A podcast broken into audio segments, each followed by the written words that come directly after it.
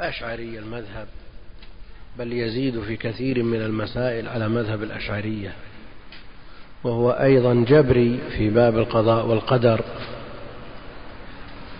وإن ثبت عنه كتاب السر المكتوم فهو استعانة صريحة بالنجوم. كفر نسأل الله العافية. ويروى عنه أنه تاب عند موته وكتب توبته وتداولها الناس. ورحمة الله التي وسعت كل شيء لن تضيق بمثل هذا لا سيما إن بين. وعلى كل حال الرجل لا كلام لنا فيه شخصه لا يهمنا إنما يهمنا أثره. ولذا لما سئل عنه شيخ الإسلام رحمه الله قالوا أما أبو عبد الله الرازي فكثير من الناس يطعن في قصده والذي أراه أنه ينصر ما يراه الحق.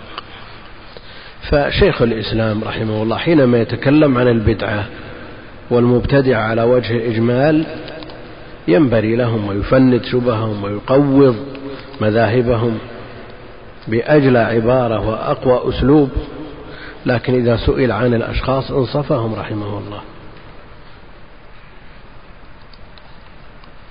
شيخ الإسلام قدمه في الإسلام معروفة وجهاده للبدع والمبتدعة أمر لا يحتاج إلى بيان. جاهدهم بسلاحهم ومن العجيب أنه بسلاحهم أرداهم نحو الحضيض الداني. المقصود أن مثل هذا الكتاب فيه شبه. ولا ينكر أن فيه فوائد فيه استنباطات وفيه عجائب لكن طالب العلم المبتدئ بل المتوسط أيضا ينصح بقراءة بعدم قراءة هذا الكتاب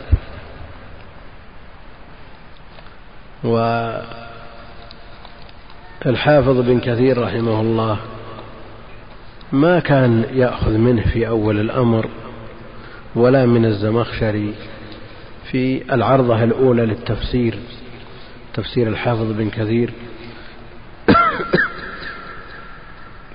ثم بعد ذلك أدخل شيء من النقول عن الرازي وعن الزمخشري وعن القرطبي وغيرهم من من المفسرين.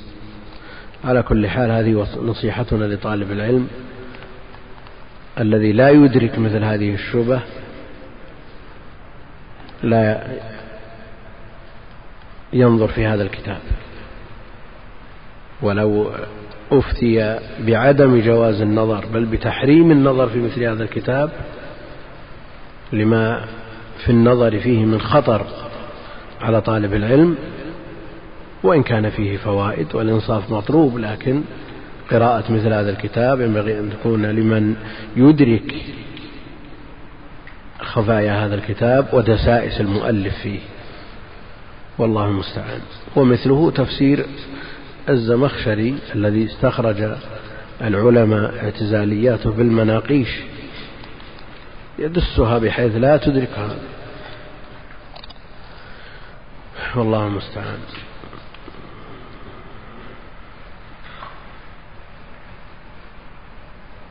في الحديث عن نافع أن ابن عمر نعم هو ابن عمر. أن عبد الله هو ابن عمر.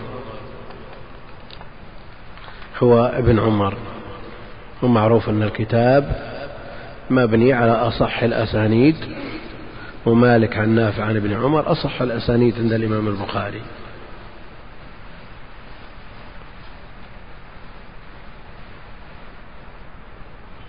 يقول هل يختلف حكم الاستنشاق عند القيام من النوم وفي سائر الأوقات؟ جاء في الحديث الصحيح أن الشيطان يبيت على خيشومه. فالاستنشاق من أجل الاستيقاظ ولو لم يرد الوضوء. لقال به جمع من أهل العلم والأصل أنه مأمور به عند الوضوء ويزيد الأمر إذا كان قد استيقظ من النوم.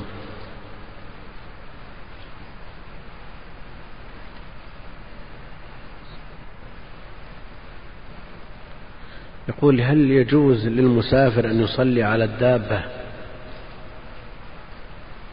ولو كانت ساكنة؟ كيف ساكنة؟ أم لا بد من النزول سيما إذا كان هو القائد لها؟ كان القصد الدابة.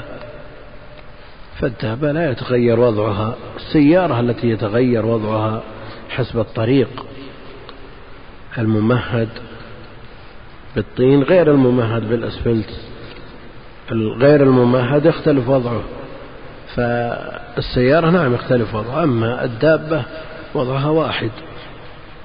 هي غير مريحة على كل حال والصلاة بجميع ما تطلبه الصلاة من واجبات وسنن وأركان لا تتأتى مع الصلاة على الدابة. ولذا لا يجوز أن تصلى الفريضة على الدابة. أما النفل فالأمر في ساعة في السفر في السفر. وبعضهم يطرد ذلك حتى في الحضر لأن النفل أمره أسهل.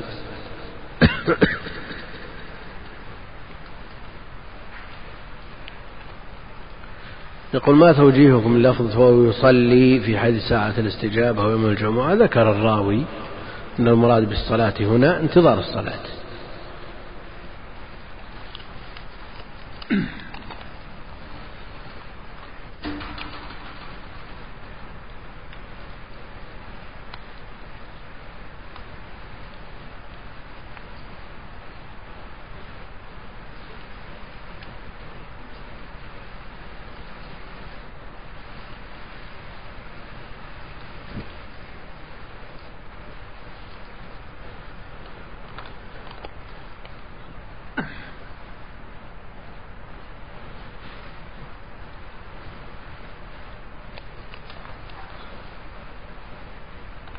يقول ما الأوقات الموسعة والأوقات المضيقة؟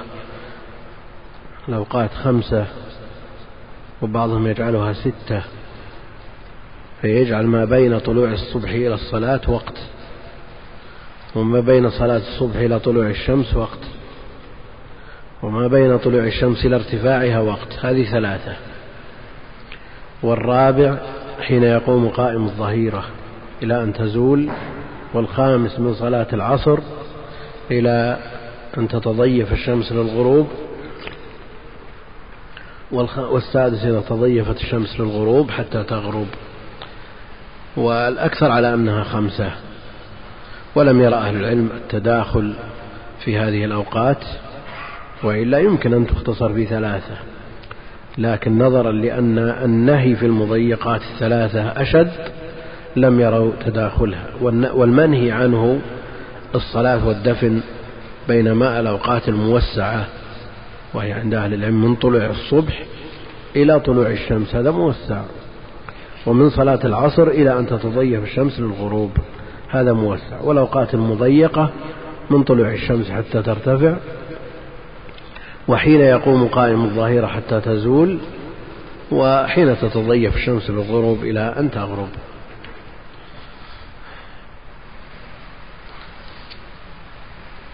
عقد التسبيح باليمين. مخرج في سنن أبي داود بسند فيه لين فيه لين لكن يسنده الأصل وأن النبي عليه الصلاة والسلام يعجبه التيمم.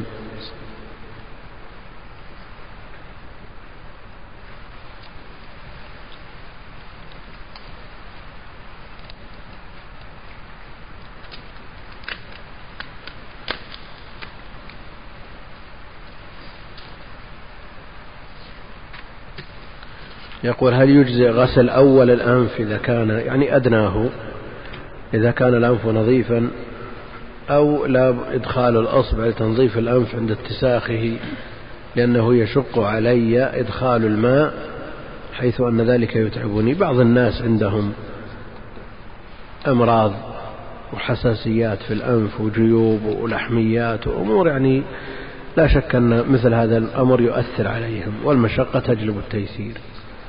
فإذا كان يتأثر بذلك يأتي بأدنى ما يجزي أدنى ما يسمى يطلق عليه الاستنشاق ولا يبالغ في ذلك خشية الضرر.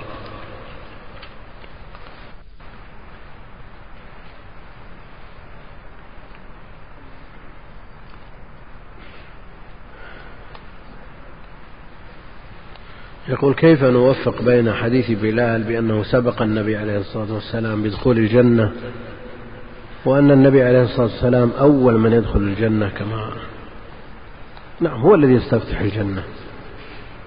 لكن متى؟ عند دخولها الدائم وعند الاستقرار فيها. أما الدخول قبل ذلك لا يمنع أن يكون أن يدخل قبله أحد عليه الصلاة والسلام. هذا الدخول ليس دخول الاستقرار.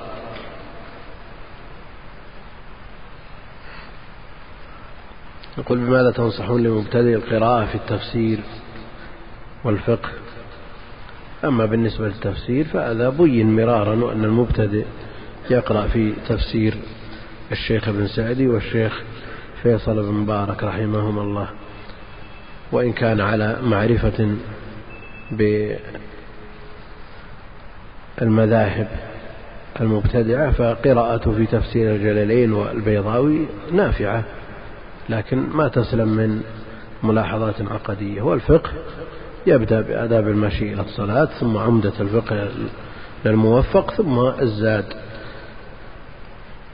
يقول ما كيفية اختصار البخاري؟ البخاري الآن طبع طبعات مخدومة ولا الحمد ذكرت فيها الأطراف. فيأتي إلى الحديث الأول وينظر في أطرافه فيرى أن البخاري خرجه في مواضع يأتي إلى هذه المواضع ويشير إلى أن الحديث تقدم. ويذكر هذا الموضع الأول ويذكر ما ترجم به البخاري لأنها استنباطات من البخاري من هذا الحديث تراجم البخاري فقهه. فيذكر بعد الحديث في الموضع الأول التراجم التي ذكرها الإمام البخاري. ويعلم علامات على المواضع الأخرى أن الحديث سبق وليس بحاجة إليه مرة ثانية. بعد أن يستفيد من زوائد المتون ويستفيد أيضا من كيفية سياق الأسانيد وصيغ الأداء في المواضع الأخرى ويكون الاختصار عن دراسة عن دراسة. ما هو بيعرف أن البخاري خرج حديث الأعمال بالنيات في موضع في سبعة مواضع يشطب على ستة شطب كامل ويقتصر على واحد. يكون على علم بما حذف كعلمه بما ذكر.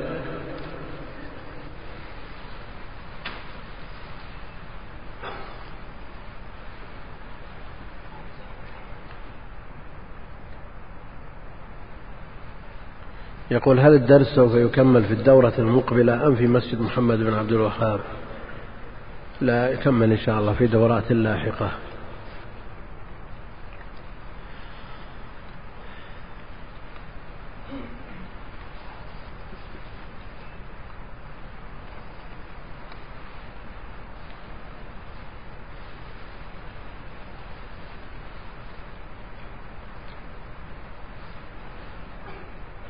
يقول ما حكم فعل بعض النساء اللاتي يغتسلن بخلطة مكونة من كيلو من الملح وكيلو من الشب وشيء ثالث لا أذكره؟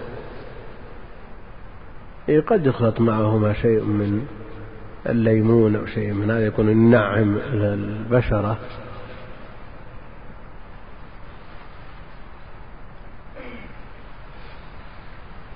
لكنه ما, ما ليس من أجل نعومة البشرة السؤال يقول معتقدا أو معتقدات بأن ذلك يتسبب بحصول الحمل والزواج ويفعلن ذلك بعد صلاة العصر؟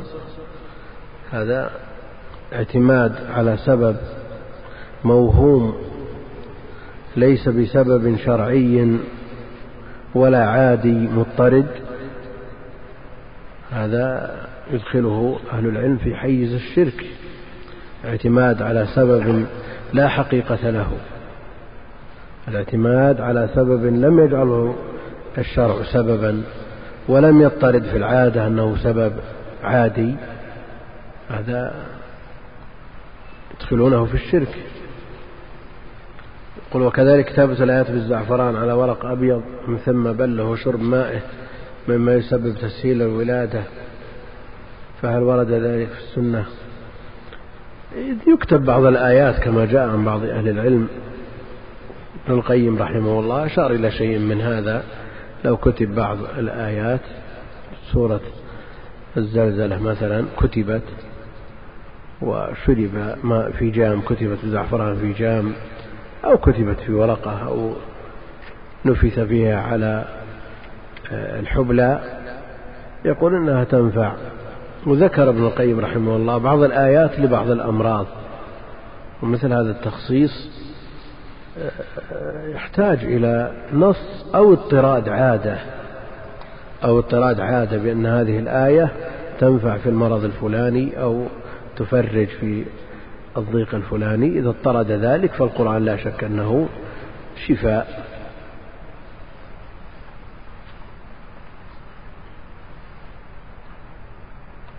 الأسئلة كثيرة يا أخوان و ما أدري حقيقة أنهم يقولون ثلاث أسئلة.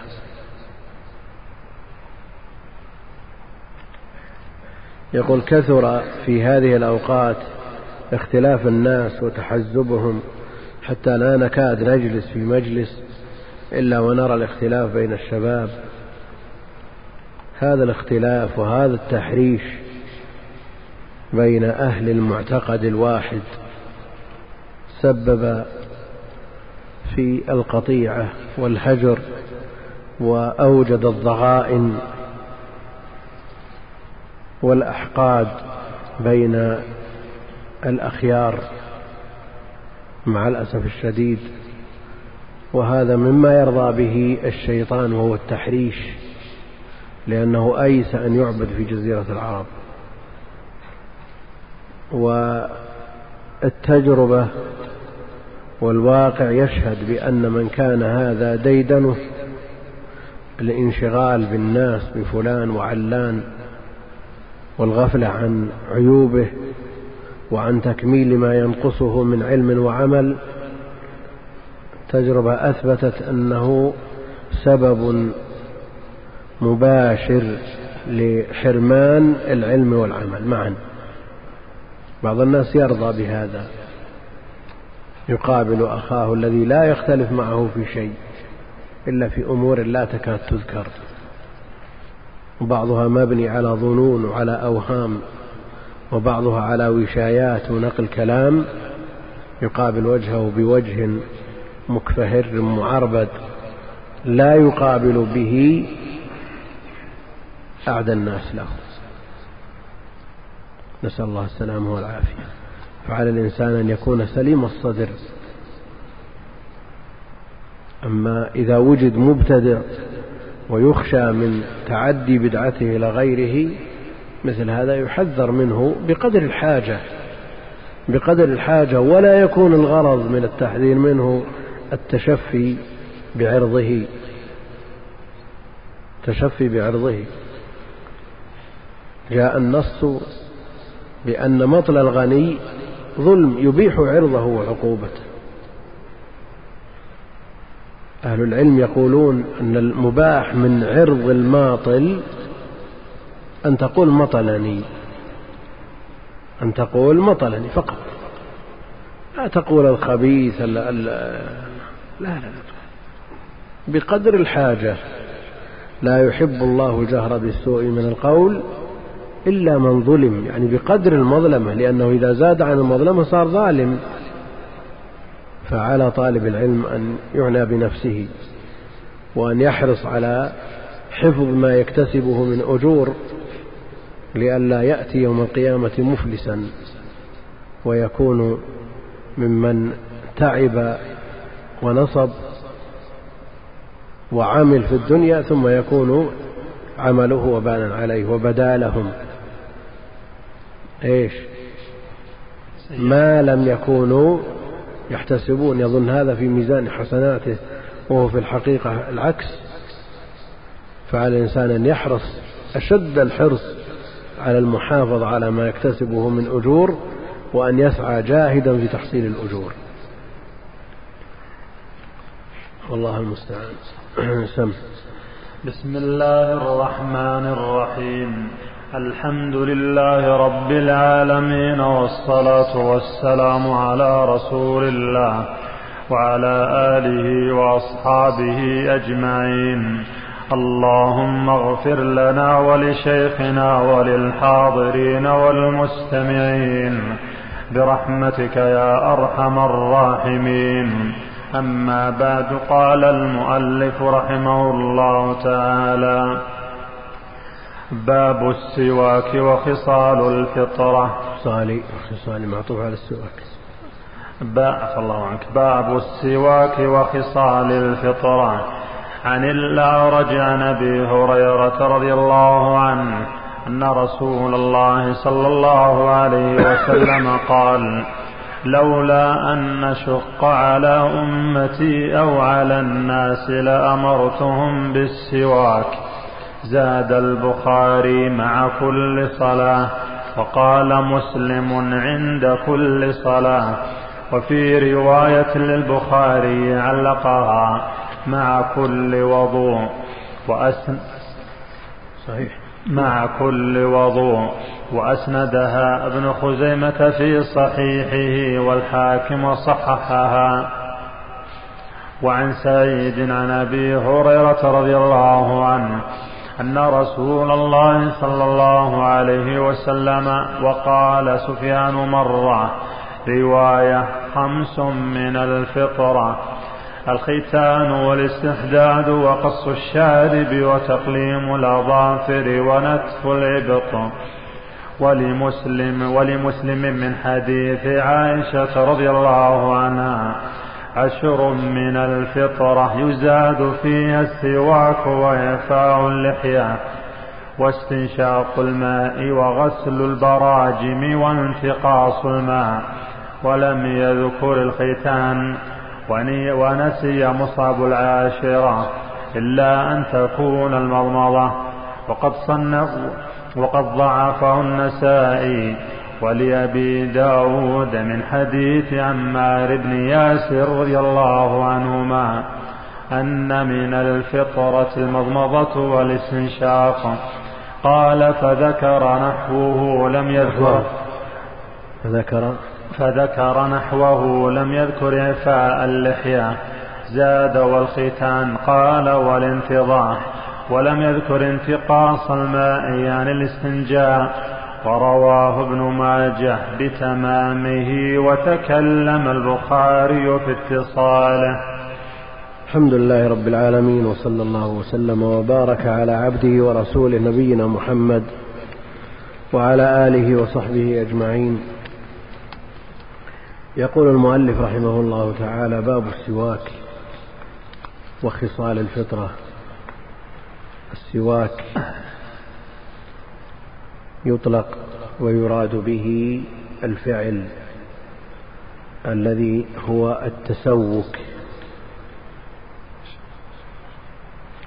تنظيف الأسنان واللسان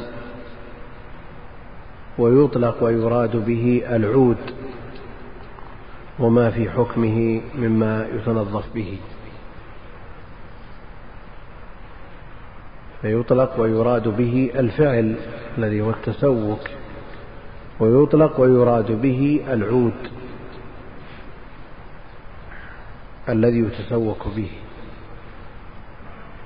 جمعه ها؟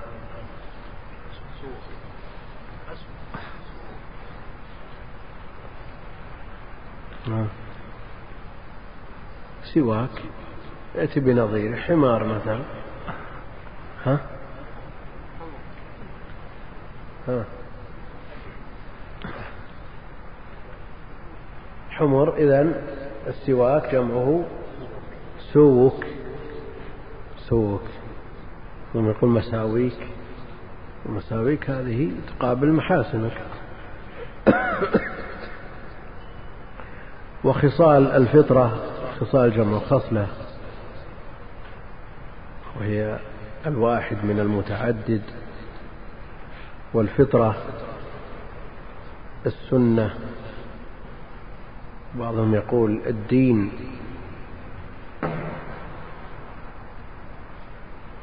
فطرة الله التي فطر الناس عليها. ومنهم من يقول ابتداء الخلقة وهو الموافق للغة.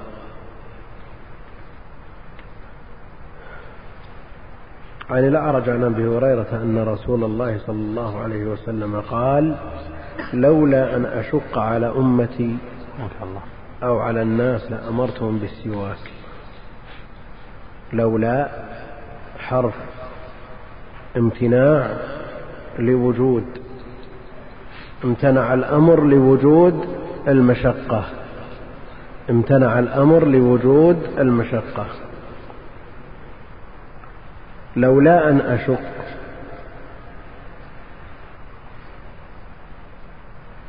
من رحمته ورأفته عليه الصلاة والسلام أنه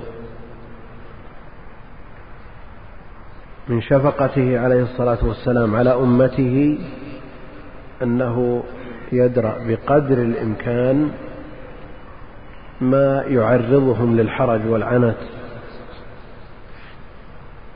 وندم على أشياء فعلها لئلا يشق على أمته كدخول البيت.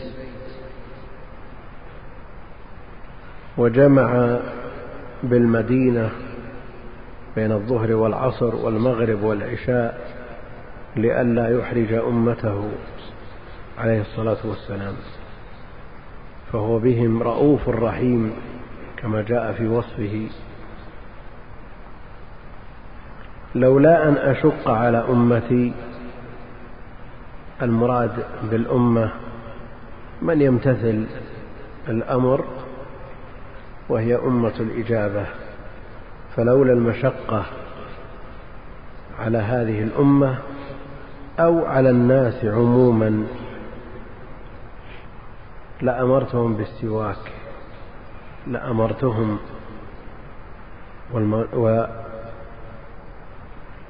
والأمر المراد به في هذا الحديث أمر الإيجاب وإلا فأمر الاستحباب ثابت السواك سنة إجماعا. فالمنفي الأمر المنفي في هذا الحديث هو أمر الإيجاب وهذا من أقوى الأدلة عند أهل العلم. على أن الأمر عند الإطلاق يقتضي الوجوب. يعني ثبت أمر الاستحباب وثبتت النصوص التي تحض على السواك. فدل على أن الأمر المنفي هو أمر الإيجاب. وما دام نفيت حقيقة الأمر دل على أن الأمر إذا أطلق يقتضي الوجوب. إذا أضيف ذلك إلى قوله جل وعلا فليحذر الذين يخالفون عن أمره أن تصيبهم فتنة رتبت العقوبة على مخالفة الأمر فدل على أن الأمر للوجوب.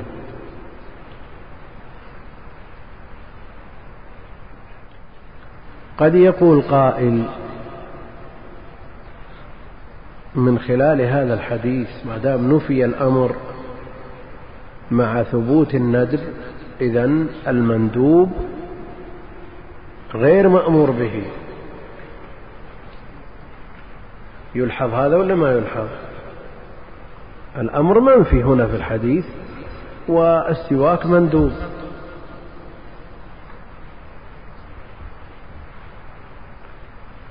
والمندوب عند عامة أهل العلم مأمور به. لكنه أمر من غير جزم كالواجب. إذا كيف نجيب عن هذا الحديث؟ هل نقول إن هذا الحديث يدل على أن السواك غير مأمور به أصلا؟ والأمر به أمر استحباب يؤخذ من نصوص أخرى.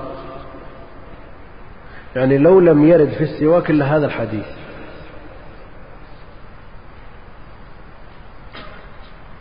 أو نقول أن المنفي أمر الوجوب وأمر الاستحباب يدل عليه السياق.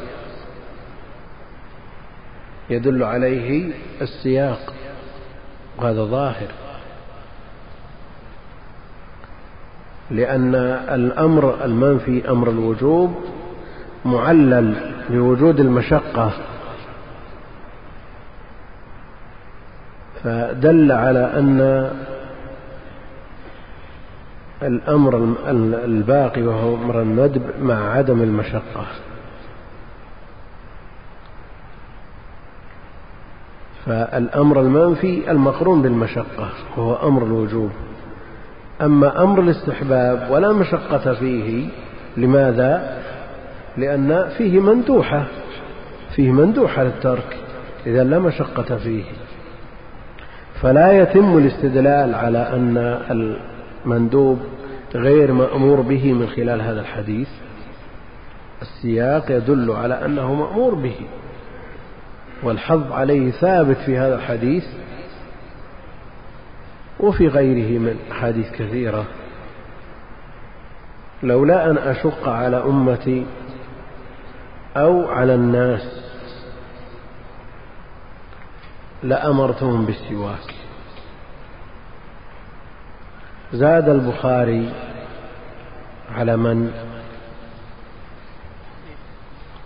على من؟ نعم. على الأصل. مالك وأحمد. زاد البخاري مع كل صلاة. مع كل صلاة يعني مع افتتاح كل صلاة. هذا يدل على أن السواك مستحب عند الشروع في كل صلاة. وكل من صيغ العموم فيشمل الفريضة والنافلة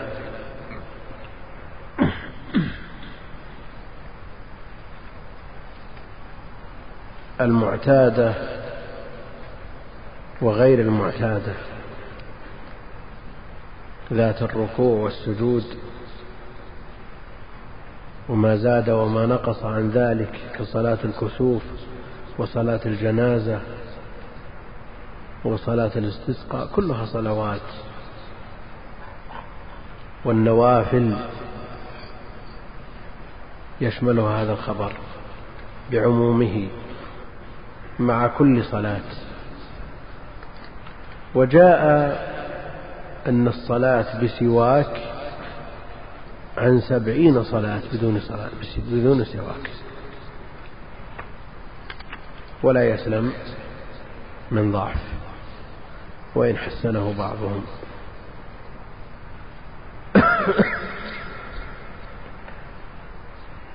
مع كل صلاة وقال مسلم عند كل صلاة. فالحديث متفق عليه في الجملة.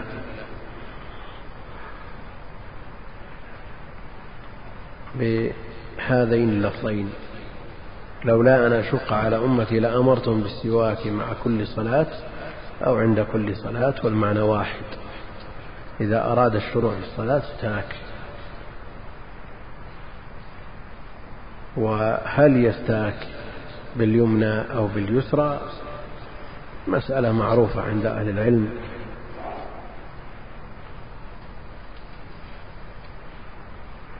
عامة أهل العلم والأئمة على أنه يستاك باليسرى.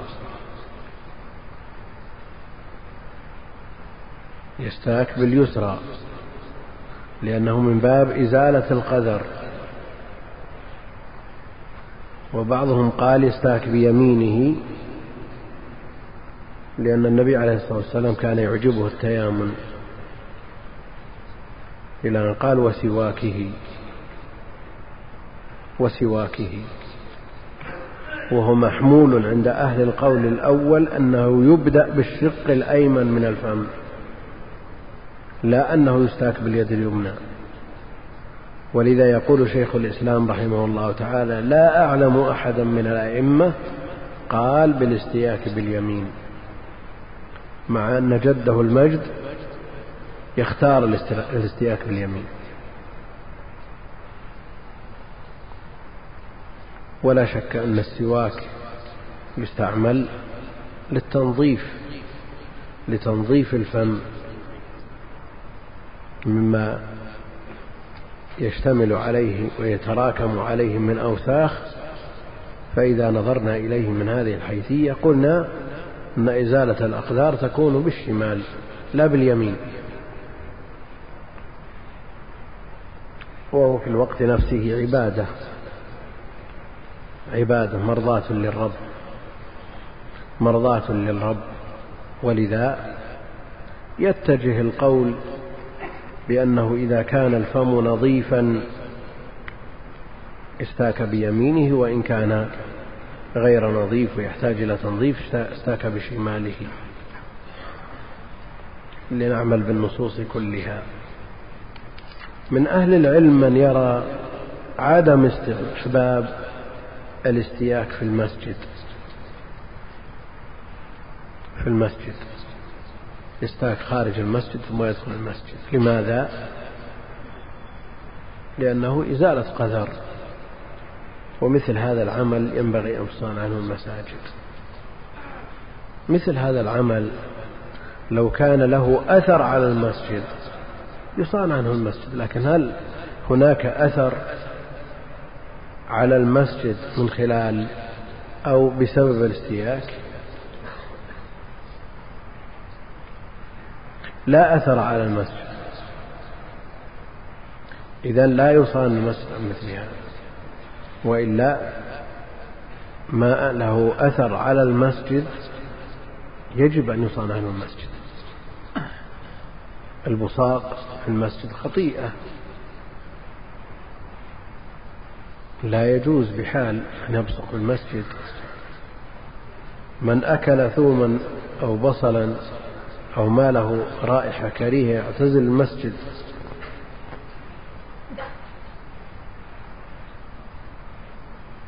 لكن ماذا عن إرسال الحدث في المسجد؟ الملائكة تصلي على المصلي. تستغفر له ما دام في مصلاه ما لم يحدث. هذا يدل على جواز إرسال الحدث في المسجد الذي لا أثر له في المسجد. المسجد ينبغي أن يصان من الأمور المستقبحة والمستقذرة. ولو لم يكن لها أثر على المسجد المباشر مثل أكل الثوم والبصل ولما سئل أبو هريرة عن الحدث قال إيش؟ ماذا قال أبو هريرة؟ فساء أو ضراط ولذا يقول ابن العربي في العارضة يجوز إرسال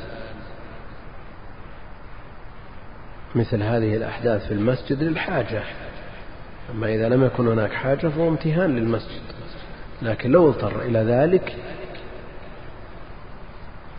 فحديث الملائكة تصلي على المصلي ما دام في مصلاه ما لم يحدث يحدث يدل على الجواز لكنه يحرم من هذا الدعاء من هذه الصلاة من الملائكة. وفي رواية للبخاري علقها علقها. إيش معنى علقها؟ حذف الإسناد أو بعضه. وإن يكن أول الإسناد حذف مع صيغة الجزم فتعليقا عرف ولو إلى آخره. أما الذي لشيخه عزى بقال فكذي عن عنة كخبر المعازف لا تصغي لابن حزم المخالف. ما حذف من مبتدأ إسناده من جهة المصنف راو أو أكثر ولو حذف جميع الإسناد. يسمى معلق. علقها مع كل وضوء. مع كل وضوء. مع كل وضوء. وهذا المعلق في كتاب الصيام. السواك للصائم. استدل البخاري بهذا على أنه على أن السواك يشرع مع كل وضوء والوضوء منه ما قبل الزوال ومنه ما بعد الزوال. إذا لا يكره السواك للصائم بعد الزوال ويشير إلى ضعف الحديث. الوارد في ذلك. مع كل وضوء والحديث علقه البخاري ومعلقات البخاري كما هو معروف منها ما صدر بصيغة الجزم وهذا منها ومنها ما صدر بصيغة التمريض ومنها ما هو موصول في الكتاب نفسه ومنها ما لم يوصل بل وصل في غيره على شرطه المقصود أن بحث المعلقات يطول والحديث صحيح.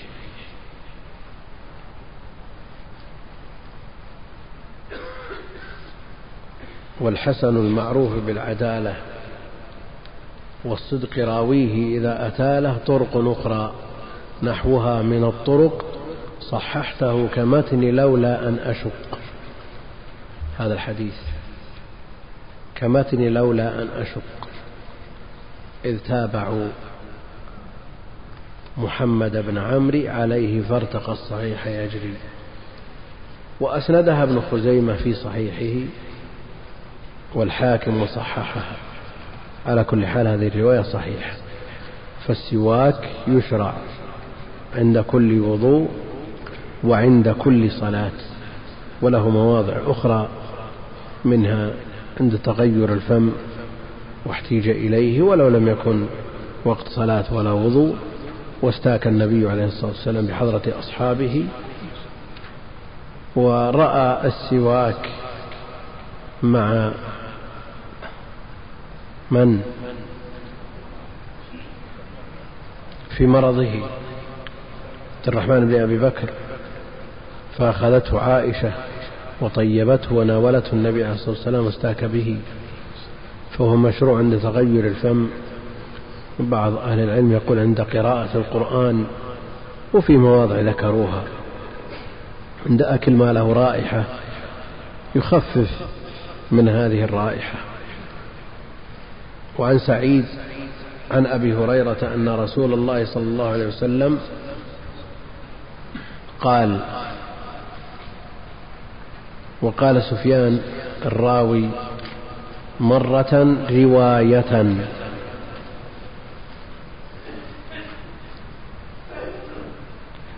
هذه من الصيغ. إذا قال التابعي بعد ذكر الصحابي رواية أو يرويه أو ينميه أو يبلغ به يريد بذلك إلى النبي عليه الصلاة والسلام. فهو مرفوع.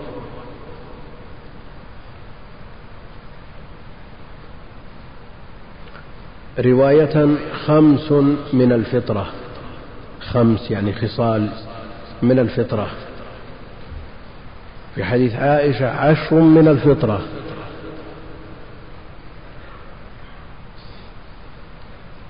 من هذه تبعيضية.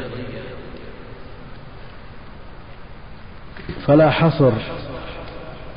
فالفطرة لها خصال كثيرة. منها هذه الخمس التي أخبر بها النبي عليه الصلاة والسلام أولا ثم زاد على ذلك بما بلغه عن ربه عز وجل. ويقال مثل هذا في نظائره.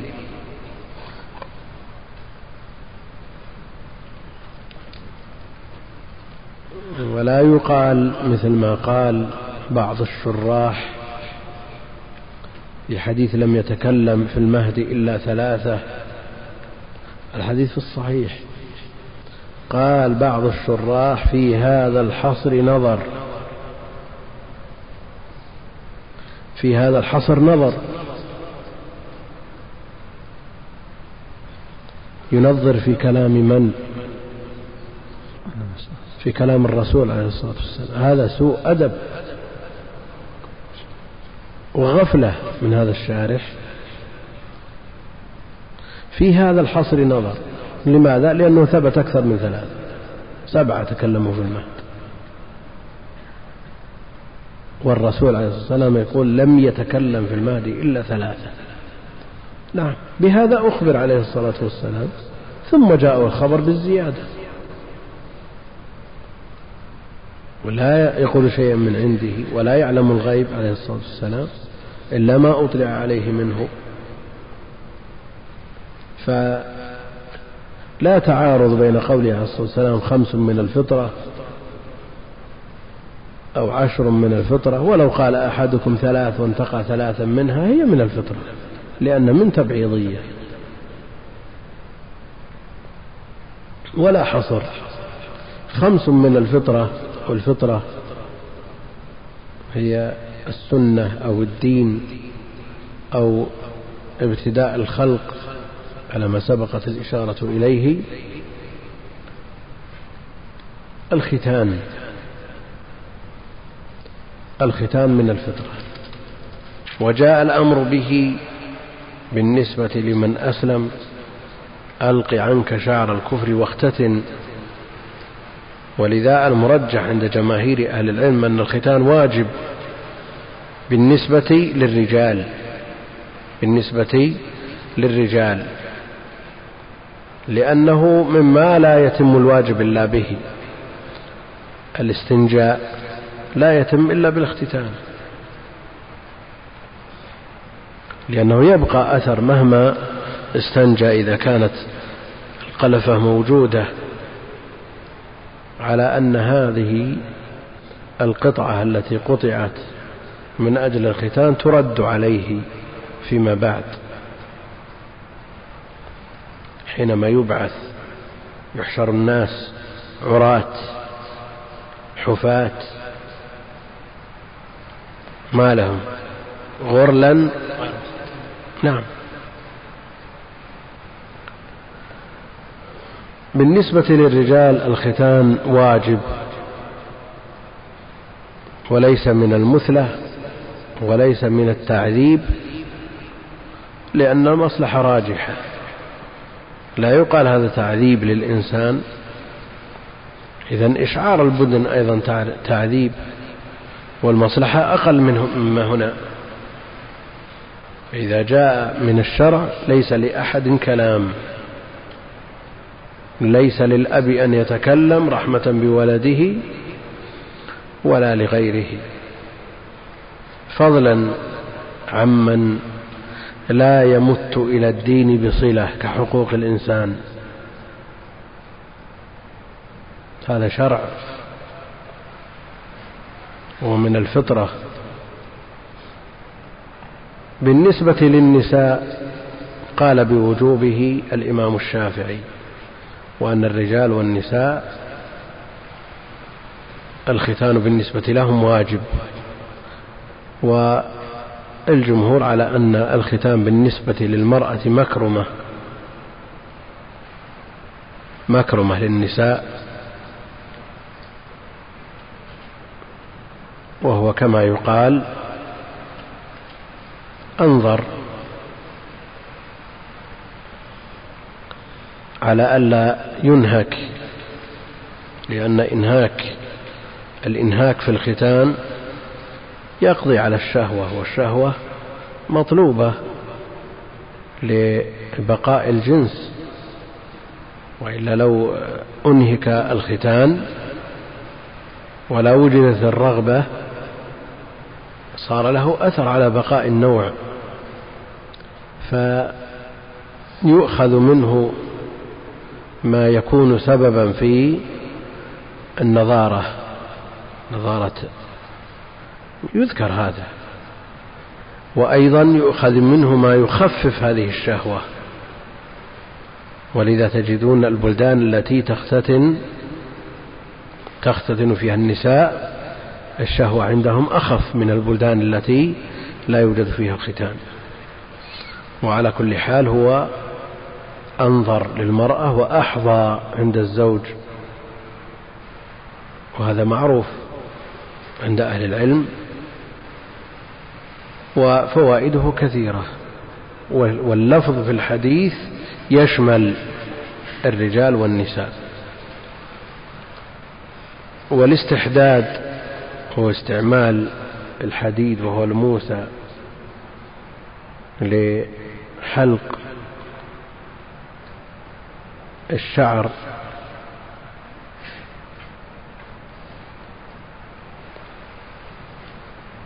شعر الإيش؟ العانة الشعر الخشن الذي ينبت حول الفرجين بالنسبة للذكر والأنثى. وقص الشارب والسنة استعمال الموسى بالنسبة للاستحداد. وإن أزاله بأي وسيلة كفى. لكن السنة الاستحداد إن أزاله بنورة مثلا أو ما يقوم مقامها من أدوية أو بالنتف كالإبط لا بأس. لكن العلماء يقولون النتف بالنسبة للمرأة لا يصلح في هذا الموضع. وقص الشارب قد جاء الأمر به أحفو جز في رواية النساء احلقوا الشارب فيبالغ في قصه حتى تبدو البشرة. والأمر بالحلق جاء في رواية النسائي وإن كان كثير من أهل العلم يرون عدم الحلق. لكن يبالغ في تقصيره وقصه. وأما السبالان هما طرف الشارب المتصلان باللحية فجاء حديث أبي الزبير عن جابر أن كنا ما أن ما كنا نقص السبالين إلا في حج أو عمرة. وجاء في المسند وصحيح أبي, حاتم بن حبان الأمر بقص السبالين وهو أصح وأرجح لعدم مشابهة الكفار إنهم يعفون سبالهم ويحلقون لحاهم فخالفوهم. وهذا في المسند وفي صحيح ابن حبان.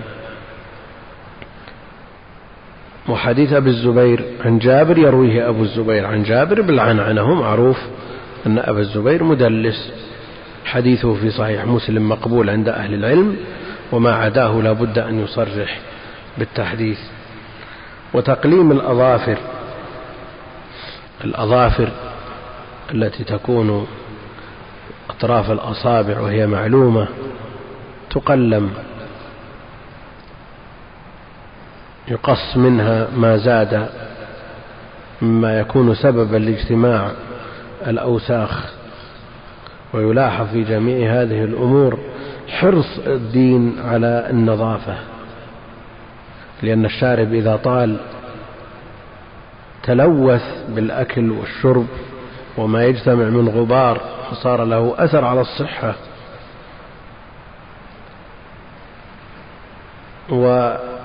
والختان أمره واضح والاستحداد لو طال الشعر لا آذى واجتمعت فيه الأوساخ التي لا يمكن تنظيفها وقص الشارب وتقليم الأظافر جمع ظفر وموضعه من الأصابع معروف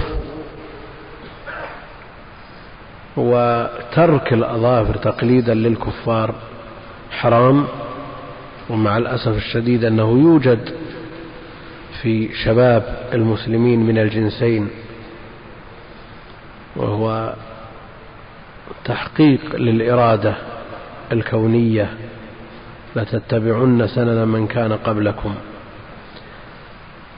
على قبح فيه. تقليم الأظافر على أي وجه يكون بآلة أو بالظفر الآخر المقصود أنه يحصل التقليم بأي شيء. بعض الناس يقلم أظافره بأسنانه وهذه عادة قبيحة لأن الأظافر محل اجتماع الأوساخ. فلا ينبغي أن يباشر بأشرف ما في الإنسان. كيفية التقليم يكون وسط لا يبقي شيء من الظفر يمكن أن يجتمع فيه شيء من الوسخ ولا يبالغ في قصه بحيث يتأذى بقطع شيء من آه، أصبعه. بعض الناس يبالغ ويتأذى وبعد تقليم الظفر يجلس يومين ثلاثة وأصبعه يؤلمه. هذا لا لا يطلبه الشرع مثل هذا. لكن لا يبقي في الظفر ما يمكن أن يجتمع فيه وسخ. وكيفما قلم حصل المقصود بدأ بالخنصر أو بالإبهام أو بالسبابة أو بالوسطى أو باليمين أو باليسار أو بالرجل أو باليد المقصود أنه يقلم أظفاره ولم يثبت في ذلك. ما يذكر من أنه يبدأ بسبابة اليمنى إلى أن يصل إلى الخنصر ثم يرجع إلى بهام اليمنى ثم اليسرى كذلك ثم هذا لم يرد فيه دليل. ذكره الغزالي وتبعه الناس وقالوا إنه أمان من الجذام وأمان من غاب آه، صحيح هذا ليس بصحيح. ولا يتعبد بمثل هذا الذي لا أصل له. وتقليم الأظافر ونتف, ونتف الإبط. الإبط يعني نتف ما عليه من شعر. والنتف هنا أنفع من الاستحداد. أنفع من الاستحداد لأنه يأتي على الشعر من أصوله. الغالب أن أصول الشعر يجتمع فيها شيء من الدهون التي تصاحب أصول الشعر يجتمع فيه أوساخ فالنتف أنفع في مثل هذا. لكن إذا كان لا يطيق النتف فالإمام الشافعي رحمه الله استحد في إبطيه وهل كان في إبطي النبي عليه الصلاة والسلام شعر أو لم يكن فيه؟ محل خلاف بين أهل العلم. سببه قول الصحابي كان يجافي عضديه عن جنبيه حتى يرى بياض إبطيه. رفع يديه في الدعاء وبالغ حتى رأينا بياض إبطيه. المقصود أن البياض هذا يقول سببه أنه ليس في إبطيه شعر.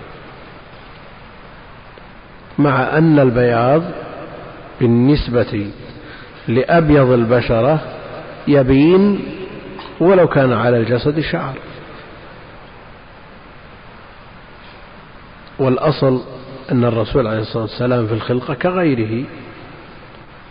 كونه ينفع عنه يحتاج إلى دليل يرفع أو دليل يقنع. وعلى كل حال المسألة سهلة. ونتف الإبط ولمسلم من حديث عائشة عشر من الفطرة يزاد فيها السواك. تقدم الكلام فيه وإعفاء اللحية. إعفاؤها واجب. نقل فيه الإجماع بل نقل بعضهم الإجماع على أن حلق اللحية كبيرة من كبائر الذنوب. جاء الأمر بإعفائها وإكرامها وتوفيرها ومخالفة المجوس. خالف المجوس. كل هذا مما يؤكد أن اللحية يجب إعفاؤها. أعفوا أكرموا وفروا. والنبي عليه الصلاة والسلام كان كث اللحية ويعرفون قراءته في الصلاة السرية في اضطراب لحيته عليه الصلاة والسلام. فيجب إعفاء اللحية بجميع ما يعنيه كلمة الإعفاء من معاني. فلا تحلق. وهذه جريمة كبيرة كما صرح بذلك جمع من أهل العلم. ولا تقص ولا يؤخذ منها ما زاد على القبضة وإن أثر عن بعض السلف. لكن العبرة بالمرفوع العبرة بما ثبت عن النبي عليه الصلاة والسلام. ثبت عن ابن عمر أنه في النسك يأخذ ما زاد على القبضة لكنه يمتثل. ها الآية آية الفتح. تدخلون المسجد الحرام إن شاء الله. أيوة. محلقين ومقصرين. هو يمتثل هذا. يحلق رأسه ويأخذ ما زاد على القبضة من لحيته استدلالا بالآية. استدلالا بالآية. لأنه لا يمكن اجتماع الحلق مع التقصير في الرأس. الحلق للرأس والتقصير وهذا فهمه رضي الله عنه وأرضاه وهو من أهل التحري لكن لا ليس بالمعصوم. ولا يلزم أن كل ما يفعله صواب. له اجتهادات لم يوافق عليها خالف فيها أكابر الصحابة. وعلى كل حال الأصل ما ثبت عن النبي عليه الصلاة والسلام. ولا يعارض قوله بقول أحد كائنا من كان ولو كان أبو بكر أو عمر. يقول ابن عباس يوشك أن تنزل عليكم حجارة من السماء. أقول قال رسول الله وتقولون قال أبو بكر وعمر فكيف بمن يعارض كلام الرسول عليه الصلاة والسلام بكلام الأشياخ؟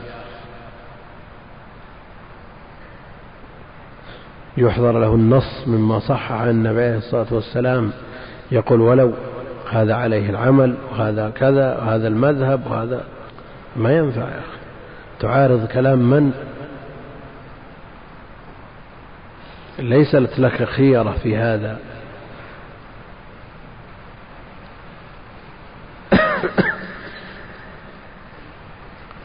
إعفاء اللحية واجب بل نقل عليه الإجماع وحلقها محرم. وإن ادعى بعض من ينتسب إلى العلم أن إعفاءها سنة لأنها من الفطرة والأصل في الفطرة أنها سنة. لكن ماذا عن الأوامر الثابتة بشأنها؟ واستنشاق الماء استنشاق الماء عند القيام من النوم وعند الوضوء لإزالة الأوساخ وتقدم الكلام في الاستنشاق. وأنه جذب الماء إلى داخل الأنف بالنفس وأن المطلوب المبالغة ما لم يكن الإنسان صائما وغسل البراجم البراجم العقد التي تكون في ظاهر الأصابع. العقد التي تكون في ظاهر الأصابع عند المفاصل. مفاصل الأصابع تتعاهد تغسل لأنها بتجاعيدها قد ينبو عنها الماء فأكد عليها وإلا فهي داخلة في غسل اليد المستحب والواجب. لكن هذه العقد قد ينبو عنها الماء. فأكد عليها بمثل هذا الحديث وانتقاص الماء. والمراد بانتقاص الماء الاستنجاء. الاستنجاء. والاستنجاء معلوم أنه واجب. أو بديله هو الاستجمار. إزالة أثر الخارج من السبيلين. بالماء يسمى استنجاء وبالأحجار يسمى استجمار وكل منهما واجب لا تتم الطهارة إلا به ولا يصح قبلهما وضوء ولا تيمم كما قرره أهل العلم. ولم يذكر الختان يعني في هذا الحديث وإن ذكر في غيره ونسي مصعب العاشرة. إلا أن تكون المضمضة. يعني في الوضوء مع الاستنشاق. والحديث ضعفه النسائي وأثبته غيره. ولأبي داود من حديث عمار بن ياسر إن من الفطرة المضمضة والاستنشاق. وهذا يشهد لما ضعفه النسائي.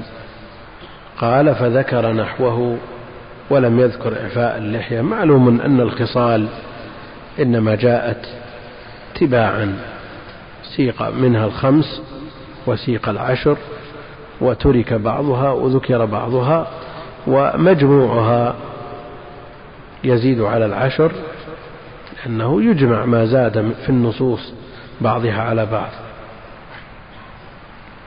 زاد والختان يعني بدل إعفاء اللحية قال والانتضاح. والانتضاح يعني نضح الماء على الفرج والسراويل بعد الاستنجاء أو بعد الوضوء. وفائدته قطع الوسواس قطع الوسواس. لأن بعض الناس من شدة الحرص مع الجهل يخيل إليه أنه خرج منه شيء. وبعض الناس من شدة الحرص يضغط على آلاته من شدة الحرص فيخرج لأن هذه الآلات إذا غفلت عنها مثل الثدي إذا غفلت عنها أمسكت وإذا حرصت عليها وانتبهت لها درت. فالانتضاح ينفع مثل هذا. يقطع الوسواس. كثير من الناس يقول أن حدثه لا ينقطع. هو ينقطع لكن هو يلاحظ هذا فأول الأمر يخيل إليه ثم يسترسل ثم يحتاج إلى أن يضغط على هذه الآلات خشية أن يعرض وضوءه للبطلان فيخرج منه شيء. قد يكون حقيقيا وقد يكون وهميا.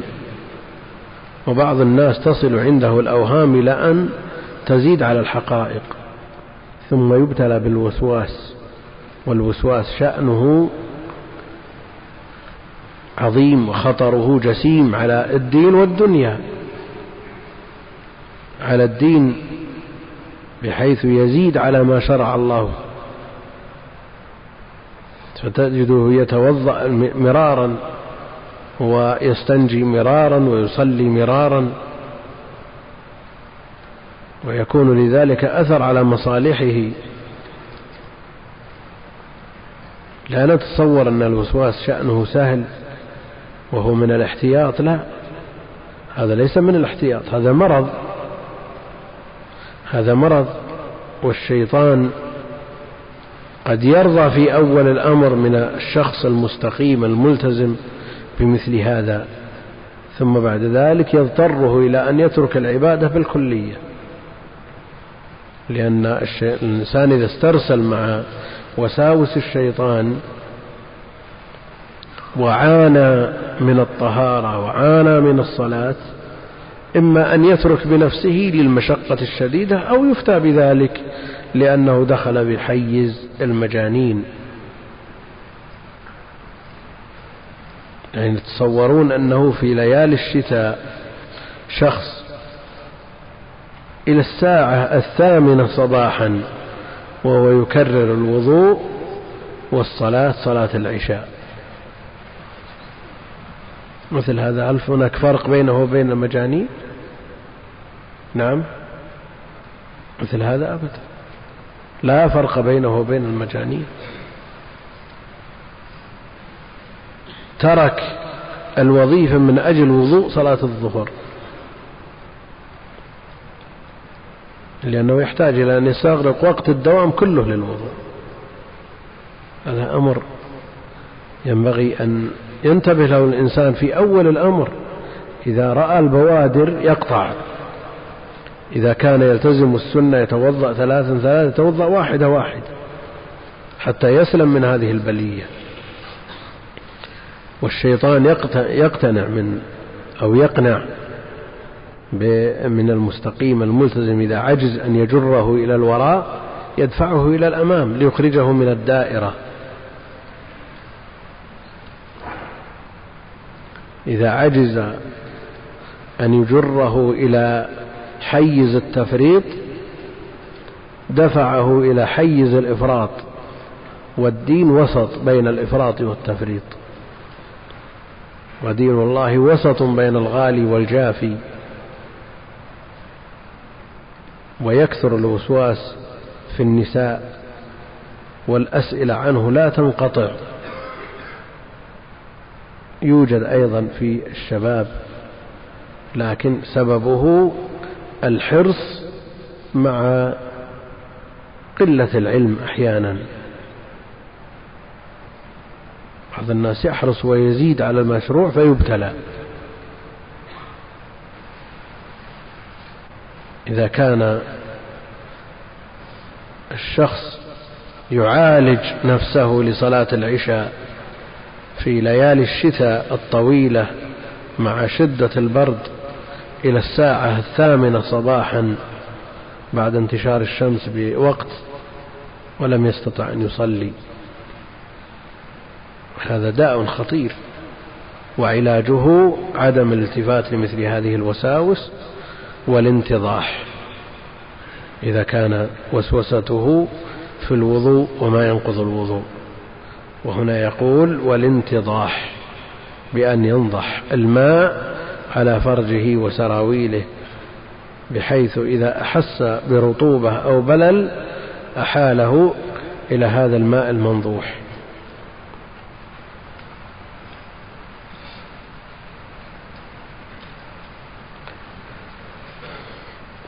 قال ولم يذكر انتقاص الماء يعني الاستنجاء. ورواه ابن ماجه بتمامه وتكلم البخاري في اتصاله. على كل حال الحديث بطرقه ومجموعه ثابت لا إشكال فيه. وإن ضعف البخاري بعض ألفاظه وضعف الإمام البخاري بعض أسانيده. نعم. باب الاستجمار. عن همام عن أبي هريرة رضي الله عنه قال قال رسول الله صلى الله عليه وسلم إذا استجمر أحدكم فليوتر. زاد أبو داود وابن ماجه بإسناد حسن. من فعل فقد أحسن ومن لا فلا حرج. وأخرجه ابن حبان. الاستجمار مضى الكلام في تعريفه وهو أنه استعمال الجمار وهي الحجارة في إزالة أثر الخارج من السبيلين.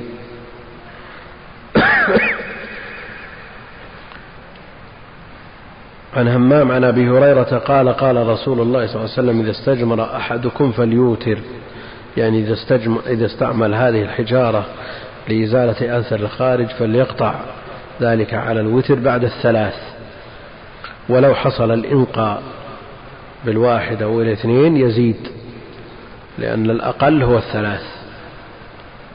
وحديث ابن مسعود أبغني ثالثا يدل على ذلك. فإذا لم ينقطع بالثلاثة زاد احتاج إلى رابع يقطع على خامس.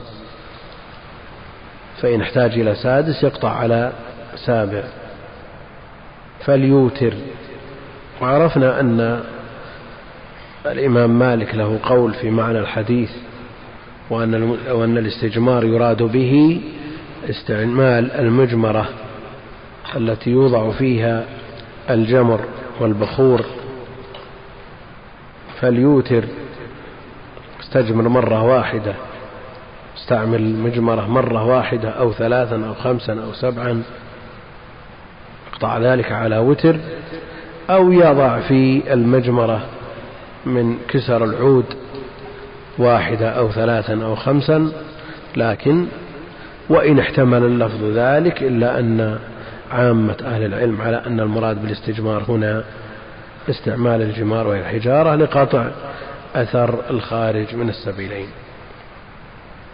زاد أبو داود بن ماجه بإسناد حسن من فعل فقد أحسن. ومن لا فلا حرج لأن القطع على وتر سنة.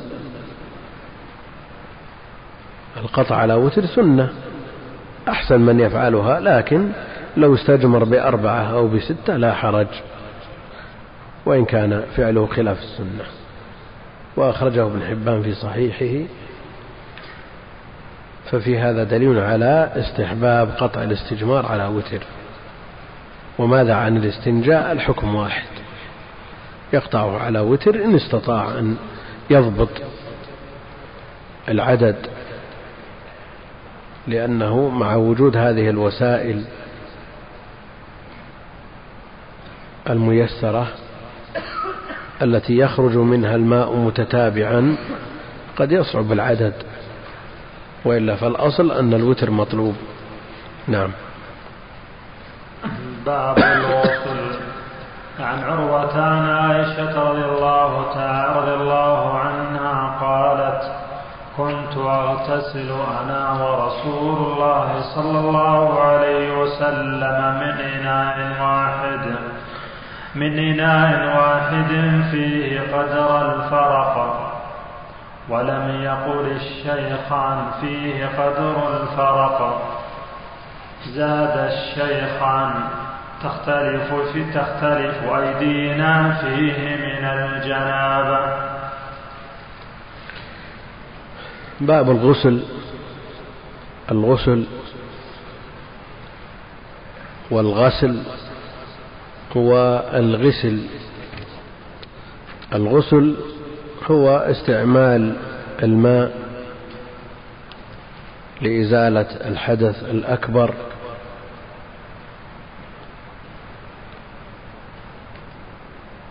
أو التطوع بتعميم البدن بالماء يسمى غسل تعميم البدن بالماء يسمى غسل.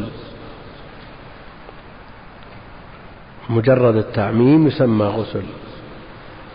وليس من مسماه الدلك عند الجمهور لأنهم يقولون غسله العرق وغسله المطر. يعني إذا عم البدن بالماء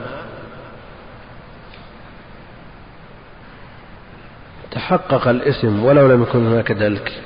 وإن اشترط المالكية الدلك وأدخلوه في مسمى الغسل. الغسل هو تعميم البدن بالماء والغسل هو فعل المكلف. غسل البدن أو بعض البدن يسمى غسل. مصدر غسل يغسل غسلا. والغسل ما يستعمل للتنظيف مع الماء كالصابون. ما يغتسل به مع الماء كالصابون والشامبو ونحوهما. يقولون كالأشنان. الأشنان جاء ما يقوم مقامه. المقصود أنه ما يوضع مع الماء أو قبله أو بعده مما يتنظف به. يسمى غسل. عن عروة ابن الزبير عن عائشة رضي الله عنها قالت كنت أغتسل أنا ورسول الله صلى الله عليه وسلم من إناء واحد. من إناء واحد. تختلف أيديهما فيه تختلف أيديهما فيه. وكانت تقول دع لي وكان يقول دعي لي. ودل على جواز اغتسال الرجل مع أهله مع زوجته.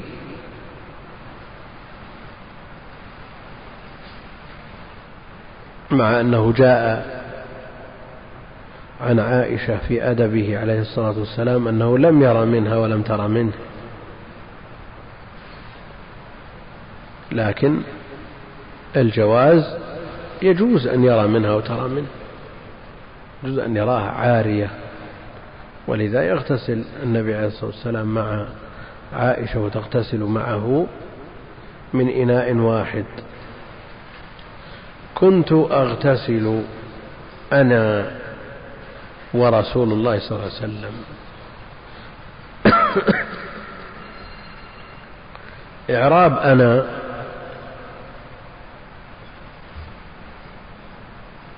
ما إعرابها. نعم. كيف؟ بدل من إيش؟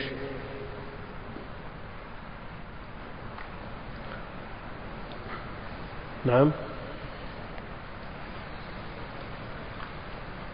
كنت أغتسل أنا ورسول الله صلى الله عليه وسلم. نعم. توكيد. غيره.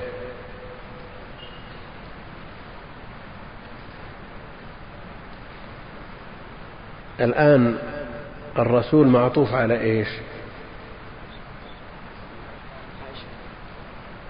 على الضمير في إيش؟ في كنت ولا في أغتسل؟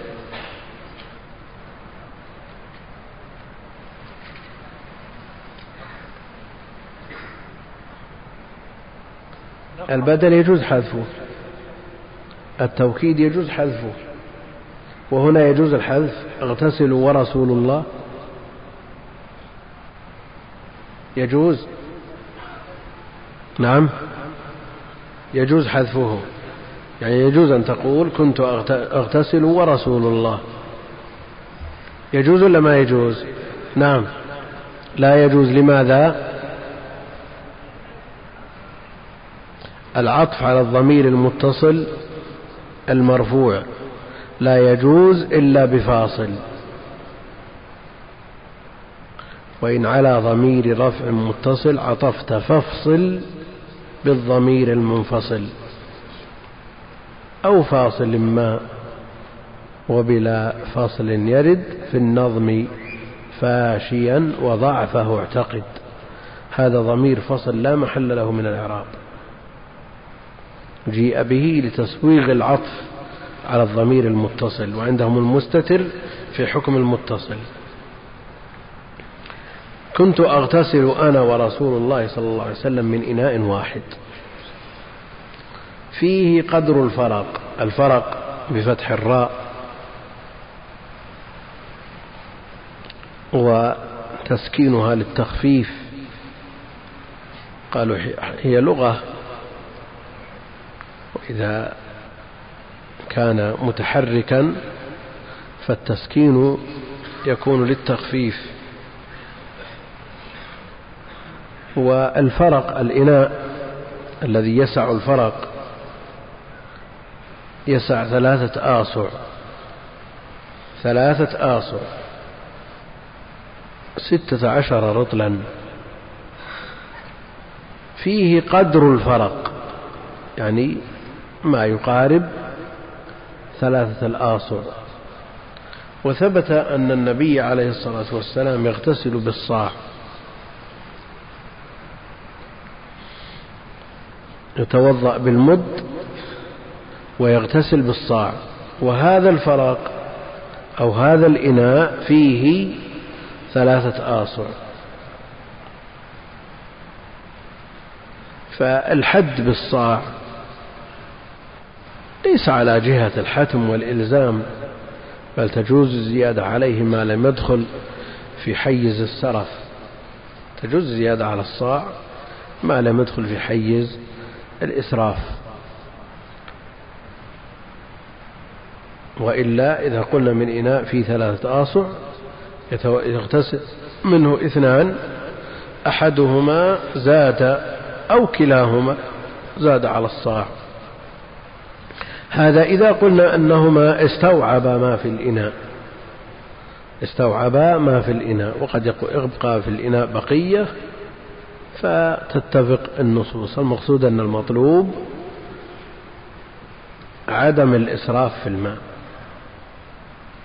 الإسراف في الماء كغيره. الإسراف محرم. نعم درجات الإسراف تتفاوت. إسراف يسير وإسراف شديد. لكن في الجملة الإسراف مذموم. ولم يقل الشيخان فيه قدر الفرق. البخاري ومسلم. وهل جرى للشيخين ذكر؟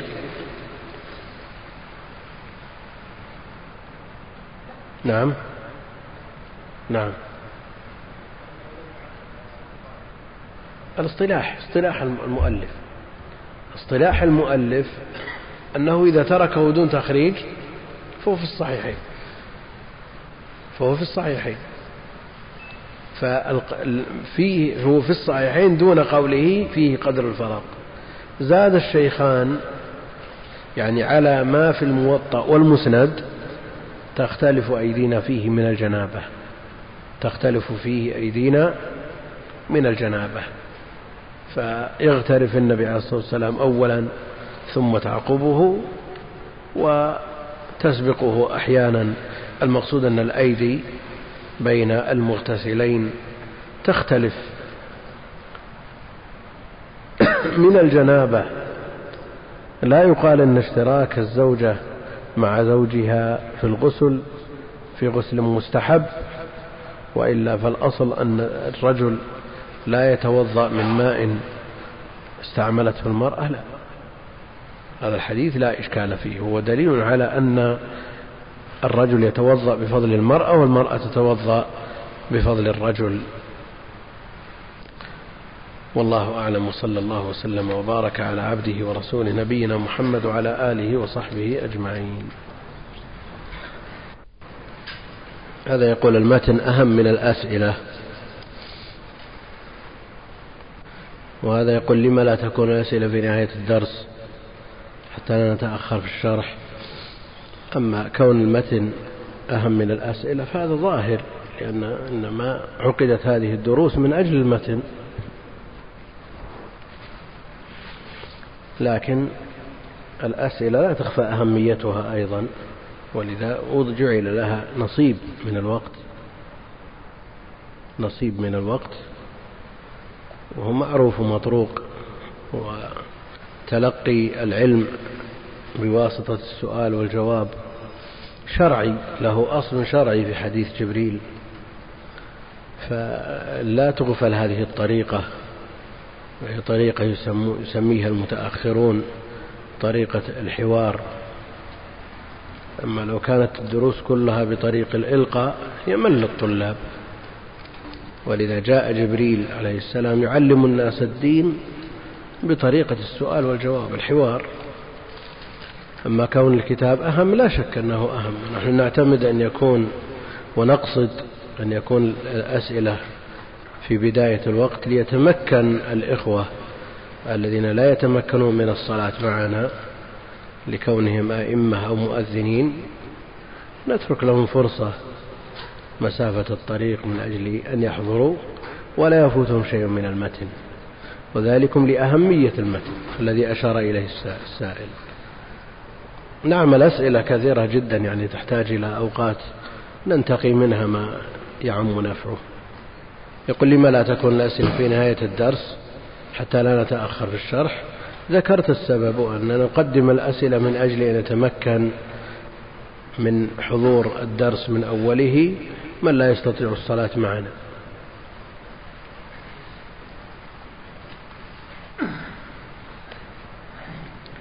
يقول هل يشرع لنا المحافظة على الركعتين قبل المغرب وذلك لأن الرسول عليه الصلاة والسلام يداوم عليها ومتى يكون وقت أدائها؟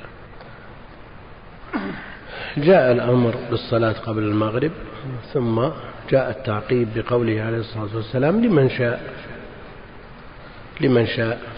الصحابة يبتدرون السواري إذا أذن المغرب فهاتان الركعتان من الفضائل بلا شك وأجرهما ثابت لكن ليست من الرواتب التي يداوم عليها.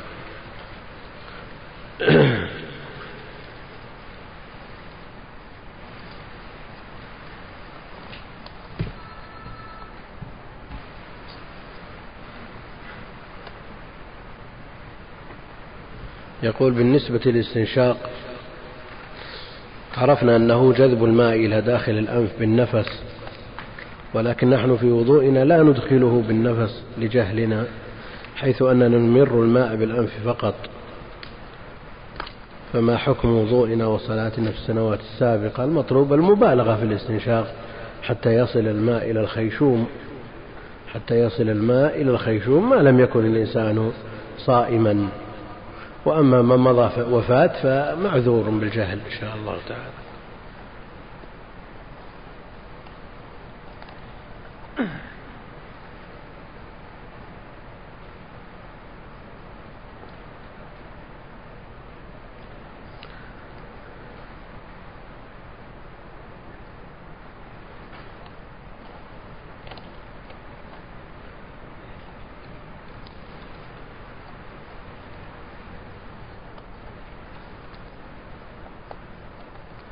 يقول هذا الضمان على الجوال من التأمين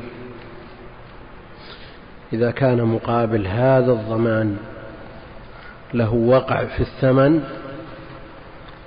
له وقع في ثمنه ويختلف الثمن أيها الأحبة في الله ما تبقى من مادة هذا الشريط تتابعونها في الشريط التالي. مع تحيات إخوانكم في تسجيلات الراية الإسلامية بالرياض والسلام عليكم ورحمة الله وبركاته.